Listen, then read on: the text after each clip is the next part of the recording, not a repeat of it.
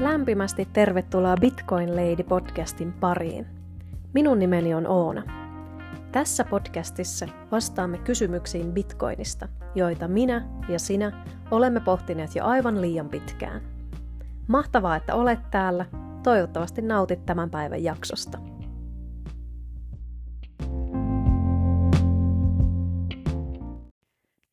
Miksi ostaa bitcoinia?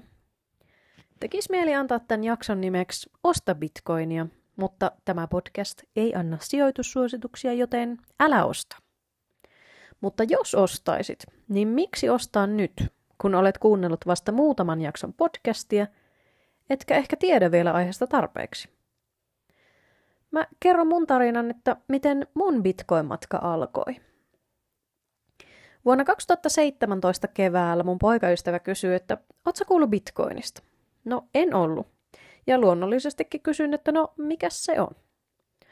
Ollaan aina puhuttu avoimesti rahasta ja sijoittamisesta, joten tällaiset keskustelut oli meille ihan arkipäivää.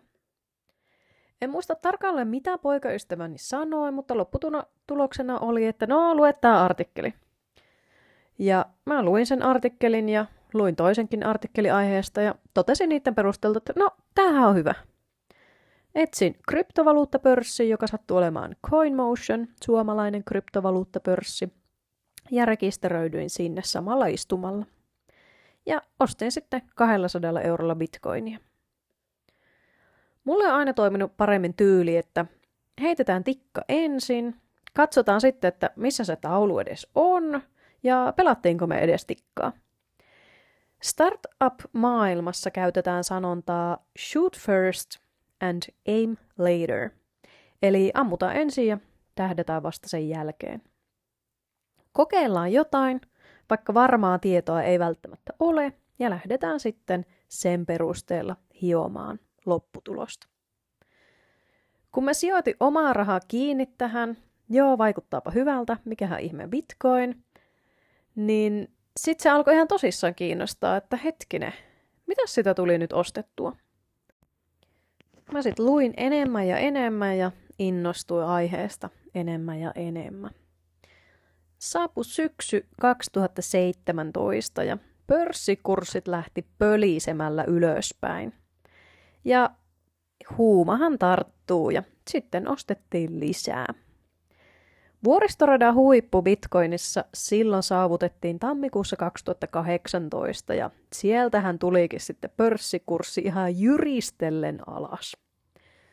Onneksi olin sijoittanut ennenkin, niin ymmärsin, että tällaista tapahtuu.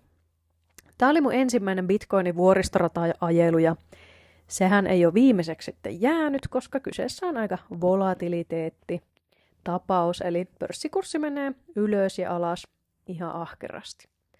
Ja voi myöntää, että olin kyllä silloin aika maissa, kun vuoristorata ajeluni päättyi ensimmäisen kerran alamäkeen. Mutta mä en myynyt silloin. Mä päätin automatisoida kuukausisäästämisen bitcoiniin ja unohtaa se olemassaolon kokonaan ja keskittyä muihin juttuihin. Jos se toimii normaalin pörssiin, niin soveltuu se tähänkin. Eli miksi ostaisit bitcoinia juuri nyt? Mä käyn läpi muutamia juttuja, mitä mä sanoisin ystävälle, jos hän pohtisi bitcoinin ostamista juuri nyt. Mitä on kuukausisäästäminen? Kuukausisäästäminen on sitä, että automaattisesti kerran kuukaudessa tai muuna sovittuna aikana, esimerkiksi viikon välein, pankkitililtä siirtyy rahaa pörssiin ja pörssissä automaattisesti ostetaan tällä summalla bitcoinia. Eli kaikki on automatisoitu ja ihmisen psykologia, sijoittaako tänään vaiko eikö, otetaan kuvioista pois. Helpointa on tehdä tämä niin, että kun sun palkka tipahtaa tilille, niin samana päivänä automatisoidusti sijoitussumma lähtee tililtä kohti pörssiä. Englanniksi voit törmätä tähän kuukausisijoittamiseen kirjaan yhdistelmällä DCA, eli Dollar Cost Average. Kuukausisijoittaminen hajauttaa ajallisesti ostoja eri ajanjaksoihin. Esimerkiksi kerran kuukaudessa ostat 50 eurolla bitcoinia automaattisesti. Ostat tammikuussa 50, ostat helmikuussa 50, ostat maaliskuussa 50 ja niin poispäin. Vuodessa sijoitat siis yhteensä 600 euron edestä bitcoinia, mutta ostat sitä tuollen tipoittain. Kun käytetään tällaista sijoitusstrategiaa, yleisesti ostojen keskihinnaksi muodostuu alempi hinta pitkällä aikavälillä, kuin jos sitä verrataan kertaostoon. Tässä tapauksessa kertaosto olisi siis sellainen, että sä ottaisit sen koko vuoden sijoitussumman 600 euroa ja sijoittaisit sen koko summan heti nyt, etkä tekisi sitä tuolleen tipoittain. Ja kun se ostojen keskihinta on alempi ostaessa kuukausittain, on mahdolliset tuotot myös sitten paremmat. Varsinkin kun bitcoinin hinta heittelehtii paljon, on kuukausisäästäminen monelle hyvä, helppo ja stressivapaa vaihtoehto. Harva haluaa ihan oikeasti fiilistellä ja tutkia niitä pörssikursseja tarkemmin, niin kuukausisäästäminen on hyvä idea. Älä treidaa. Jos joku väittää, että markkinoiden ajoittaminen on helppoa, eli ostat halvalla ja myyt kalliilla ja sitten taas ostat halvalla, niin puhuu luultavasti paskaa. Tuollaisessa skenaariossa sun pitää olla ainakin kahdesti, ellei jopa kolmesti oikeassa. Ensin sun pitää onnistua valitsemaan se halvalla ostohetki. Sitten sun pitää valita se oikea hetki myydä kalliilla – ja sitten sun pitäisi taas löytää se seuraava hetki ostaa halvalla lisää. Eli tässä tapauksessa, kun oot myynyt kalliilla, niin oot saanut tuottoa ja sillä ekstra tuotolla sitten saisit ostettua lisää. Ei näin. Meillä on aina satoshi. Sinun ei tarvitse ostaa kokonaista bitcoinia. Itse asiassa bitcoin-maailmassa olisi hyvä opetella puhumaan satoshien ostamisesta, koska se on suurimman osan todellisuus. Mikä on Satoshi? Yksi bitcoin jakautuu 100 miljoonaa Satoshiin. Eli laita ykkönen ja kahdeksan nollaa, niin saat 100 miljoonaa. Kun rekisteröidyt kryptovaluuttapörssiin, talletat sinne rahaa ja ostat rahalla satoseja. Niin esimerkiksi tällä hetkellä syys- syyskuussa 2023 yhdellä eurolla saisit vajaa 4000 satoshia. Tämä voisi siis ilmaista niin, että ostit yhdellä eurolla 0,00004 bitcoinia. Eli sä voit ajatella vähän niin, että kun kilometrin sisällä on metrejä, niin bitcoinin sisällä on satoseja. Tekeminen voittaa aina arvostelun. Kun upotat kädet saveen, alkaa se kiinnostaa. Ehkä hetken leikittyäs päätät, että tämä ei ole mulle, ja sä peset kätes. Mutta rannalta on turha huudella ohjeita, kun toisten veneet on jo vesillä ja saalista nousee. Mä en tiedä, mistä näitä analogioita tulee, mutta ymmärsit varmaan pointin. Upota saveen, kädet, eli ostamalla bitcoinia, se alkaa kiinnostaa. Jos se ei ole sun juttu, sä voit aina pestä kätees, eli myydä bitcoinit ja jättää asia olemaan. Mutta tässä maailmassa on liikaa arvostelua ja liian vähän tekemistä. On helpompaa kokeilla, innostua sen kautta oppimaan, mitä tuli ostettua, ja sitten tehdä omat johtopäätökset. Sijoittaminen on hyvä tapa tehdä aktiivisesti jotain, eikä vain ajatella, että olispa kiva. Kun sijoittaa pienellä summalla, alkaa oppiminen heti, ja sen myötä innostus lisäoppimiseen lisääntyy. Kuten jo aiemmin sanoin, niin ammutaan ensin ja tähdetään sitten. Toiselle tällainen tyyli ei käy päinsä. Saattaa olla, että sun pitää lukea ja opiskella rauhassa ja pitkään tästä aiheesta, ennen kuin sä teet päätöksen, hyppäätkö mukaan vai jäätkö rannalle. Se on ok. Se, mikä toimii yhdellä, ei toimi toisella. Kerro vaan, mikä on toiminut omalla kohdallani parhaiten. Ymmärrä tunteitasi sijoittaessasi. Volatiliteetti kuuluu sijoittamisen maailmaan ja vielä enemmän tällaisten uusien instrumenttien, kuten bitcoinin maailmaan. Omien tunteiden kuulostelu pienellä summalla opettaa sinua nopeammin kuin yksikään sijoituskirja. Kun on sijoittanut ja seurannut bitcoinia jo vuosien ajan, niin tämän pohjalta esimerkiksi koronavuosien pörssikurssien romahdus näytti normaalilta bitcoinin tiistai-illalta. Tunteet ja pelko eivät ottaneet valtaansa, eikä huolta noussut pörssien tippuessa alaspäin. Samaa ei voi sanoa siitä, kun mä ostin mun ensimmäiset osakkeet joskus vuosia sitten, koska mähän menin paniikkiin ja möin osakkeet tyyliin, kun mulla oli ollut ne viikon, koska ne oli menneet miinukselle 0,2 prosenttia tai jotain yhtä naurettavaa. Nyt bitcoinin osakekurssi saattaa syöksyä 30 prosenttia alaspäin ja reaktio, jonka se aiheuttaa, on lähinnä kulmien kohoaminen ja oho, hei kato, bitcoin on alennuksessa. Erään sijoituskirjan mukaan loistavan sijoittajan paras taito onkin tunneäly. Se, että tunnistat omat tunteesi ja et antaudu niiden valtaan. Siksi automatisoitu kuukausisäästäminen on hyvä vaihtoehto. Oli pörssikurssi ylös tai alas, osto toteutuu automaattisesti, eikä sinun tunteillasi ole siinä vaikutusta.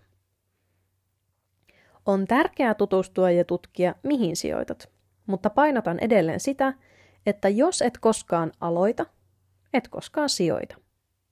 Et myöskään pysty oppimaan, millainen tunneäly sinulla on sijoittamisen suhteen, ennen kuin olet sijoittanut. Kukaan ei tiedä kaikkea. Veikkaan, että harva, joka on ostanut bitcoinia ensimmäisen kerran, on ymmärtänyt todella, mistä siinä on kyse. Sisään tullaan ajatuksella, että wow, tällähän voisi tehdä rahaa. Sitten innostuessaan ymmärtää, että wow, tässä on paljon muutakin. On törmännyt tämmöisen sanontaan Bitcoin-maailmassa, kun I came for the money, I stayed for the revolution. Eli tulin rahan takia ja jäin vallankumouksen takia. Sinun ei tarvitse tietää kaikkea aloittaaksesi. Hajautusta normaaliin sijoitussalkkuun. käy katsoa tämä kuvaa ja linkin löydät jakson kuvauskentästä. Mutta tässä on siis esimerkkinä kaksi sijoitussalkkua. Tämä on julkaistu vuonna 2019, joten ihan viimeisintä tietoa tässä ei ole. Mutta kuusi vuotta peräkkäin toinen salkku on tarjonnut enemmän tuottoja ja vähemmän riskiä kuin toinen, kuusi vuotta putkeen. Toisessa salkussa oli S&P 500-indeksiä, toisessa oli 95 prosenttia käteistä ja 5 prosenttia bitcoinia. Tämä S&P 500-indeksi on yksi maailman tunnetuin pörssiindeksi. Se koostuu 500 markkina-arvoltaan suuresta yhdysvaltalaisyrityksestä. Sieltä löytyy muun muassa Microsoftia, Applea, Amazonia ja niin edelleen. Salkku, jossa oli 5 prosenttia bitcoinia ja loput käteistä, voitti tämän vertailun kuutena peräkkäisenä vuotena. Eli bitcoin voi olla hajautusvaihtoehto normaalia sijoituksien rinnalle. Ehkäpä yksi prosentti salkusta voisi olla bitcoinia. Onko bitcoin seuraava internet? Joku voisi sanoa, että kun ostaa bitcoinia, ostaa äänestyslipun tulevaisuudesta. Ainakin omalla kohdalla yksi tunne, mikä on noussut uudelleen ja uudelleen bitcoinin kohdalla, on se tunne, kun vuonna 1995 sain oman tietokoneen. Siinä oli jotain uutta ja ihmeellistä. Tietokoneet, koodi ja internet ravistelikin talousmaailmaa, ja sen ympärille muodostuikin aikanaan dotcom-kupla, joka puhkesikin sitten loistokkaasti. Dotcom-kupla siis tapahtui 1990-luvun lopulla, kun pörssikurssit olivat hurjassa nosteessa erilaisten internetfirmojen takia. Nuoria firmoja arvioitiin paljon arvokkaammiksi kuin mitä ne olivat ja pöhinä lisäsi pöhinää.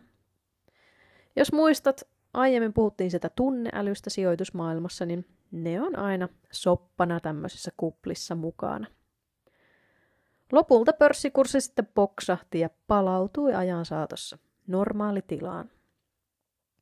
Mä olin sen verran nuori, kun tämä dotcom-kupla tapahtui, etten talousasioista ymmärtänyt mitään, mutta on monet kerrat pohtinut, että olisi ehkä halunnut olla enemmän mukana kouluttautumassa ja oppimassa tietokoneesta, koodeista ja tietotekniikasta. Itse asiassa hain ja kävinkin tutustumiskierroksella Hive Helsingissä. Se on sellainen uuden tyyppinen koodauskoulu, jossa ei opettajia. Ihan tosi mielenkiintoinen, mutta tämä podi ei nyt koske sitä. Niin Bitcoin muistuttaa mua siitä, mikä fiilis tietokoneista ja koodeista mulla aikana oli. Mua harmitti, että en hypännyt täysillä siihen aaltoon mukaan, ehkä osittain siksi, että olin alle 10-vuotias, kun hypetys oli käynnissä.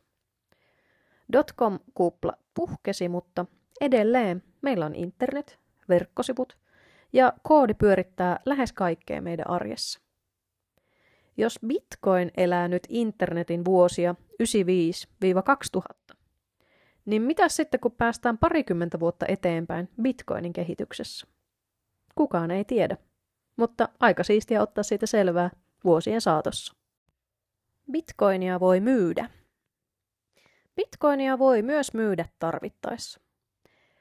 Tämä on joidenkin bitcoin-maksimalistien silmissä aivan karmaisevaa, mutta kyllä, jos tilanne tulee eteen, voi bitcoinia myös vaihtaa fiat-rahaksi.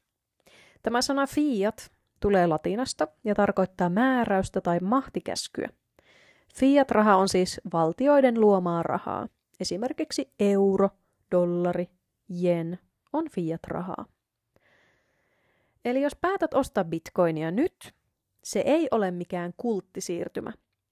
Että bitcoin on kaikkia elämä ja siitä ei tule koskaan luopuman tai valkoinen kani sinut siirtää ajan toiselle puolelle. Vai onko? Minä esimerkiksi sijoitin opintolainaa aikanaan bitcoiniin ja tänä vuonna sitten möin bitcoinia ja maksoin koko lainan pois. Ja se ei ollut mikään tunneälyinen päätös, vaan mä suutuin pankille, päätin lopettaa pankin jäsenyyden ja kuittasin opintolainan pois. Ei matemaattisesti paras vaihtoehto, koska bitcoin olisi luultavasti voinut tuottaa enemmän, mitä opintolainan korko, mutta tämä oli nyt puhtaasti psykologinen ja suutuspäissään tehty päätös. Ihan vain tämän pohjalta. Tee aina omat tutkimukset ennen kuin sijoitat ja niin poispäin. Älä usko naista podcastissa, joka suuttuu pankille.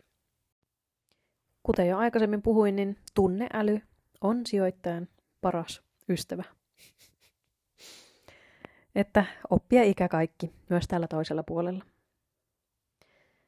Toinen tapaus sitten, missä bitcoinia voi myydä tai laittaa vaikka sijoitukset tauolle, niin oli tämmöinen, että me oltiin mun kaverille laitettu automatisoitu kuukausisäästäminen bitcoiniin ja sitten kävi niin, että he saivat lapsen. Ja säästäminen päätettiin laittaa tauolle. Elämä muuttuu, mutta sen ei tarvitse olla este aloittamiselle nyt.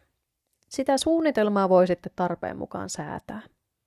Jälleen kerran, ammutaan ensin ja tähdätään sitten. Vielä kertauksena.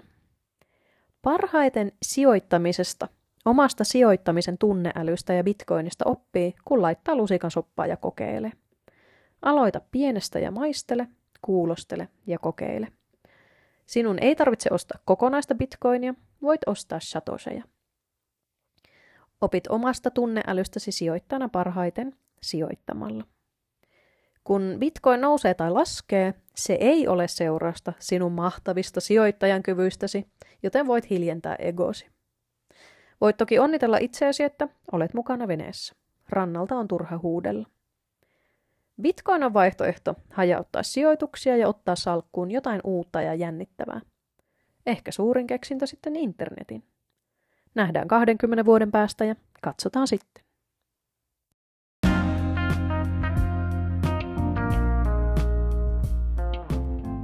Kiitos, että kuuntelit jakson. Tämä oli Bitcoin Lady Podcast.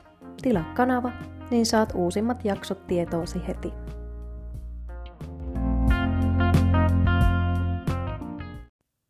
Bitcoin Lady podcastin tarjoama sisältö on tarkoitettu vain viihteeksi ja informaatioksi. Sisältöä ei tule ottaa sijoitussuosituksena, eikä podcast anna sijoitussuosituksia. Älä luota, vaan varmenna.